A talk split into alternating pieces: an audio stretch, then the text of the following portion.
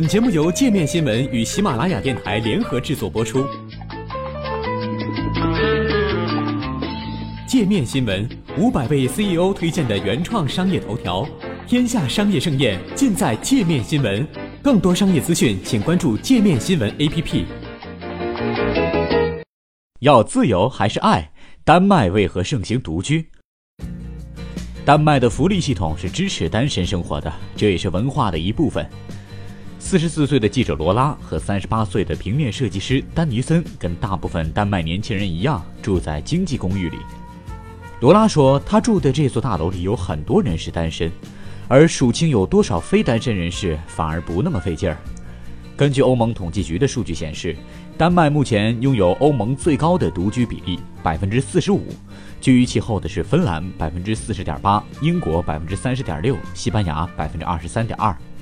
另据丹麦统计局的数据，这种被称作独居文化的现象，早在十几年前就已出现。自1986年以来，独居人数上升了百分之四十二。剑桥大学社会学讲师、欧盟人口居住状况方面的专家玛利亚表示，这种情况和社会风俗有关。以年轻群体为例，在意大利，如果一个年轻人想要独居，人们就会问他家里发生了什么。而在斯堪的纳维亚半岛国家，人们如果发现二十九岁的年轻人还和父母住在一起，人们会问的是：这人怎么了？但是玛利亚指出，经济因素也很重要。斯堪的纳维亚半岛国家民众享受着高薪、高就业率和完善的国家福利。玛利亚说：“想独居，你就需要有独居的财力，因为独居大概是成本最高的居住形式。”罗拉指出，丹麦低收入居民可以从政府处领取租房费用，年轻人享受义务教育，离婚人士还可以领取子女抚养补贴。丹麦的福利系统是支持单身生活的，这也是文化的一部分。你只想尽快的离开家，因为福利系统让这完全有可能实现。而丹尼森则认为，独居并不意味着孤独。他说自己经常在咖啡店和饭店和朋友们会面。首都哥本哈根许多房子都带有非常漂亮的花园，人们夏天喜欢在院子里散步聚餐，很多社交活动都是在居住同一栋公寓的人们之间进行的。奥尔堡大学的社科学家安德尔森一直在研究独居文化的发展，他表示，丹麦独居的情况催生了新型的流动性社区出现，越来越多的人参与到美食、读书和观影等社交活动中。这种变化也开始影响房屋储备结构。丹麦注册经纪人协会的数据显示，个人公寓以及面积在八十到一百三十平米左右的住宅，自一九八一年以来占比从百分之七上升到百分之十三。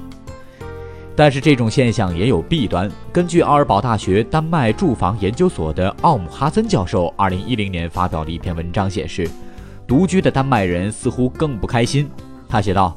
浮现出的画面并不是所谓的年轻城市青年潇洒自在地享受生活。和他人同居的受访人中有半数表示自己非常快乐，相比之下，说自己很快乐的独居者不足三分之一。实际上，丹麦不仅独居人数在增长，单身人士数量也在上升。丹麦统计局一月的报告显示，丹麦单身人数比例达到了历史新高，百分之三十七，比一九八六年增加了百分之三十二。该机构在2013年做的调查显示，在30到50岁年龄段，每12个丹麦人中有一个要么很少或从不和朋友见面，要么很少和家人见面。也许正是因为这种弊端，在丹麦首都哥本哈根，独居的人数开始有所下降。在过去的二十年里，独居的丹麦人增长了近两个百分点，达到百分之二十三点七，但哥本哈根的这一比例却从百分之三十八大幅下降到百分之二十八点五。在过去的几年，哥本哈根比其他斯堪的纳维亚半岛城市遭受了全球经济危机更为严重的打击，房价在不断上涨。丹尼森认为，在目前的房产泡沫等大环境因素下，事情确实在发生变化。他说他自己也在考虑要找一个同居伙伴，但这同时也意味着他要和他家门口那条田园风格的鹅卵石小街道别了。这条小街的前面是一条熙熙攘攘的运河。游艇穿梭其间几个街区开外就是嬉皮士的天堂克里斯蒂娜自由城。